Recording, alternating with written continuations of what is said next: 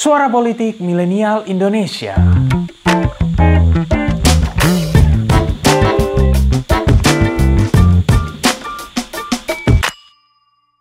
Setelah sebelumnya kita bikin video soal politik di balik Bella Ciao dalam series Netflix yang berjudul Money Heist, kayaknya masih banyak yang nggak setuju sama El Profesor soal perlu nggaknya lagu Bella Ciao dipakai sebagai lagu protes. Ya gimana enggak? Ternyata beberapa dari kalian punya ide sendiri soal lagu apa yang pantas buat jadi lagu protes loh. Wah, kenapa ya kok banyak juga yang mengusulkan lagu peradaban? Emangnya apa yang salah dengan lagu yang dibawakan oleh grup musik Fish ini? Contohnya peradaban itu jauh lebih keras dari lagu metal mana pun yang pernah kami dengar karena di saat kami menulis itu geramnya sampai ke bass.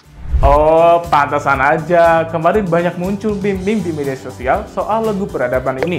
Mulai dari meme gambar sampai meme video. Tapi, tahu nggak sih kenapa si Baskara Putra ini ngebikin lagu peradaban tersebut? Apakah ada pesan politik di baliknya? Inilah mengapa. Mungkin nggak asing lagi bahwa grup musisi yang bernama Fish ini telah menimbulkan backlash terkait pernyataannya yang menyindir musik metal dan rock. Tapi, tahu nggak sih kalau ternyata lagu yang dibilang lebih keras dibandingkan metal itu juga menyampaikan pesan-pesan sosial dan politik, khususnya soal serangan teror yang terjadi di Surabaya pada tahun 2018 silam. Wah, berarti nggak salah dong buat mereka yang ngusulin peradaban buat jadi lagu perlawanan. Adanya pesan-pesan sosiopolitik di balik lagu peradaban ini nggak menutup kemungkinan akan adanya makna-makna politik di balik musik-musik indie lainnya. Istilah indie sendiri berasal dari kata independent yang mulanya digunakan bagi mereka yang bergerak di skena musik rock alternatif pada tahun 70-an. Kalangan indie rock Inggris ini berupaya menciptakan karya musik tanpa campur tangan label dan industri musik besar.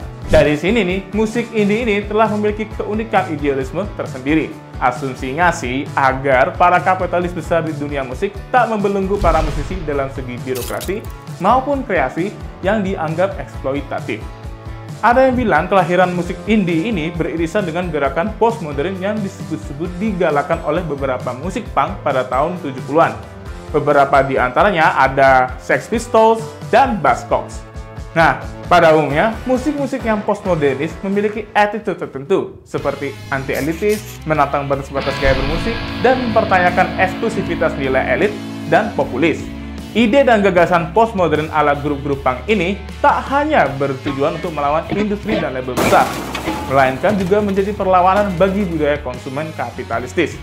Ya, meski akhirnya indie rock juga menjadi salah satu musik populer yang dikenal dengan British pop.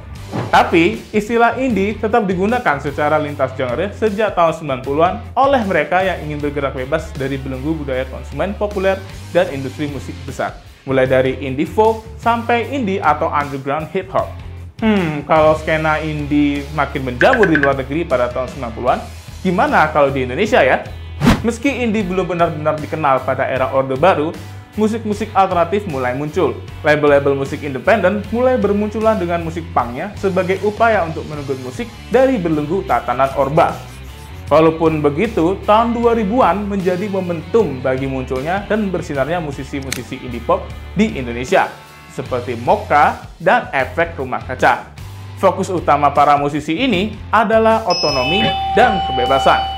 Ya meskipun nggak semua musisi indie berfokus pada isu sosiopolitik, fakta bahwa para pelaku skena berasal dari kelompok muda kelas menengah membuat nasib mereka semakin tidak pasti. Akhirnya, nggak menutup kemungkinan para musisi indie turut hadir mengisi narasi sosiopolitik di sekitarnya. Efek rumah kaca misalnya, hadir dalam beberapa kali aksi kamisan guna menyuarakan aspirasi politiknya.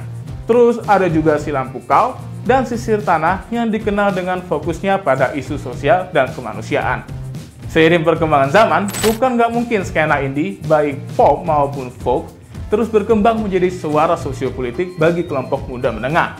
Boleh jadi, Fist, Hindia, dan musisi indie terkini menjadi pelantun lagu suara kritis bagi generasi muda, khususnya para generasi Z. Terima kasih telah mendengarkan episode kali ini. Nantikan episode-episode selanjutnya dan jangan lupa untuk kunjungi pinterpolitik.com untuk dapatkan informasi seputar fenomena politik di Indonesia. See you next time and bye-bye.